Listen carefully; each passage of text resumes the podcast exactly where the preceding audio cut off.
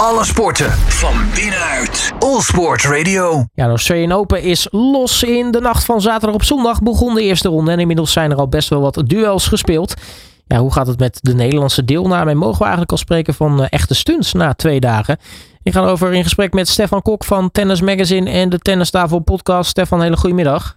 Hey, goedemiddag Robert. Ja, uh, hou je het nog een beetje vol? Want dat zijn natuurlijk wel uh, kleine oogjes met, met vroeg beginnen in de nacht met kijken.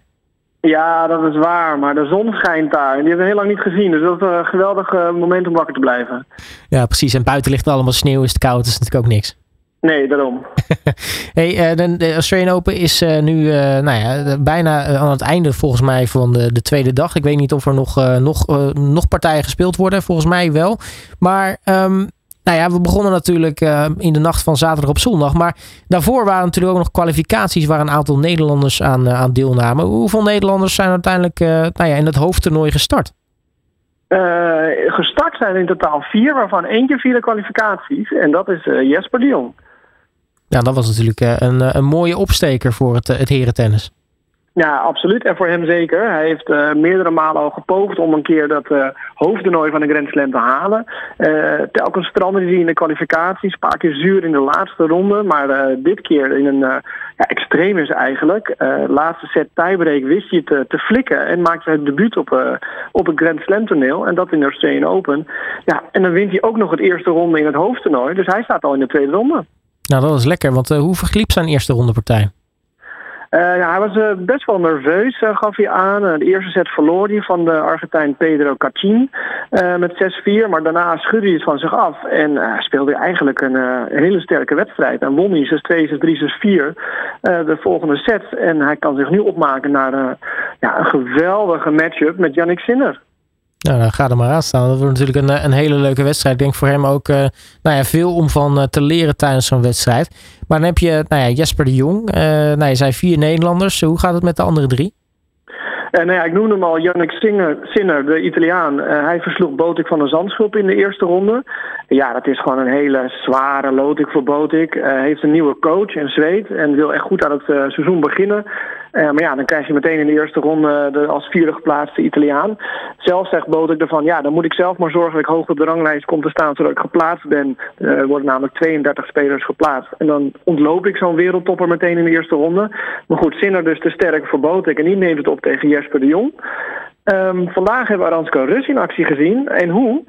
Die stond één game af tegen Annalina Kali Kalinina uit Oekraïne. Dat is de nummer 24 van de plaatsingslijst. En die verslaat ze gewoon met 6-1, 6-0.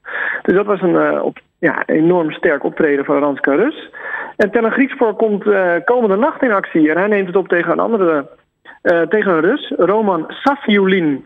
En dat is uh, nou, pittige eerste ronde wel. Hij staat er ergens rond de 30, net niet geplaatst. Maar hij is een sterke Rus met no-nonsense tennis. Nou, en als je dat dan hoort, dan weet je inderdaad dat dat lastig gaat worden. Maar ja, Tellen doet het natuurlijk, of had sowieso een fantastisch 2023 achter de rug. Um, 2024, is dat een seizoen die die nou ja, wellicht net zo mooi kan maken? Of wordt dat lastig om dat te evenaren? Uh, ja, ze willen eigenlijk verbeteren zelfs nog. Hè? Kijk, Tellen had een geweldige start van vorig jaar. Won meteen zijn allereerste ATP-toernooi in uh, India, Pune.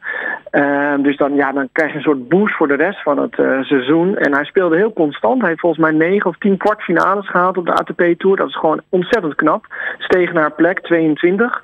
Dus dat is geweldig. Is ietsjes teruggezakt. Staat volgens mij 28 of zo, 28 geplaatst. Um, ja, hij is enorm vooruit gegaan, zowel mentaal, maar ook speltechnisch. Service was vorig jaar ijzersterk. Nou als hij dat vast kan blijven houden en hij moet fit blijven. Hij heeft in het verleden zoveel pijntjes gehad, verschillende blessures. Vorig jaar was hij redelijk fit, beetje last van zijn voet, maar voor de rest ging het goed. Ja, en dan zie je wat hij kan, uh, kan presteren. Nou, als we kijken naar de, de andere deelnemers, uh, internationaal gezien, uh, de toppers. Uh, en natuurlijk wat daar buiten ligt, hè, want er zijn natuurlijk veel meer mensen die in actie komen op zo'n Grand Slam.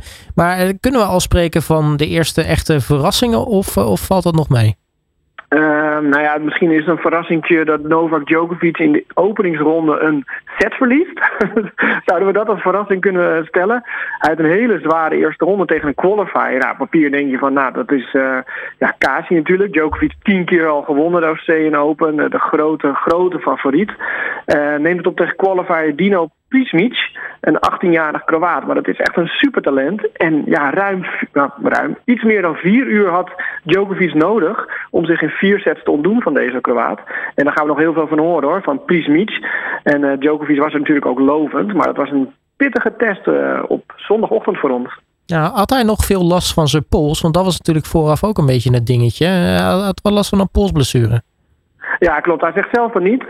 Uh, dat het allemaal dat het pijnvrij was, de trainingen gingen goed. En uh, nou, dan wordt hem gevraagd wie zijn je grote uitdagers. Dan denk je Alcaraz, Medvedev, Sinner. Hij zegt nee hoor, dat ben ik zelf.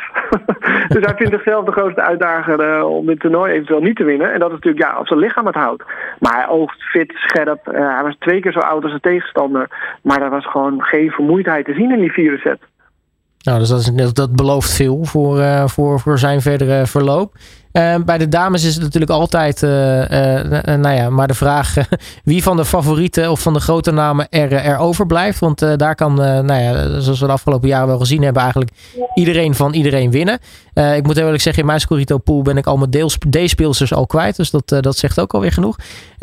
maar één daarvan, trouwens, een van de speelsters die ik overigens al kwijt was, dat is Marketa Vondrousova. Overigens geen D-speler, want dat is natuurlijk een topper.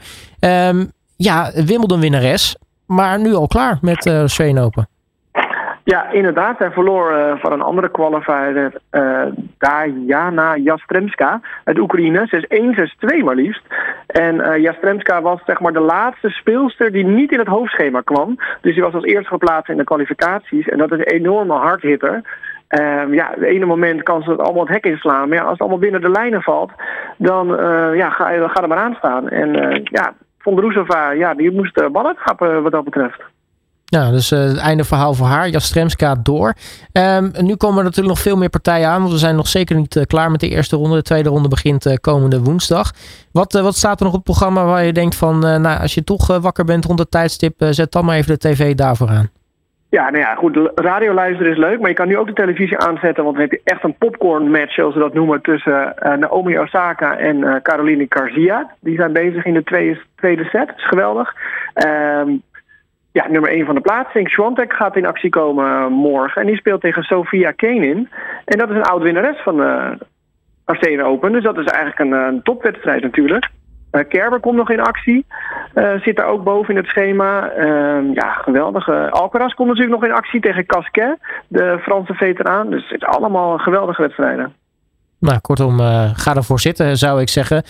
blijf ervoor wakker als je echt fan bent. maar dan zorg wel dat je of veel koffie drinkt. Of nou, misschien een dagje, dagje vrij neemt daarna. Als je echt heel erg enthousiast bent.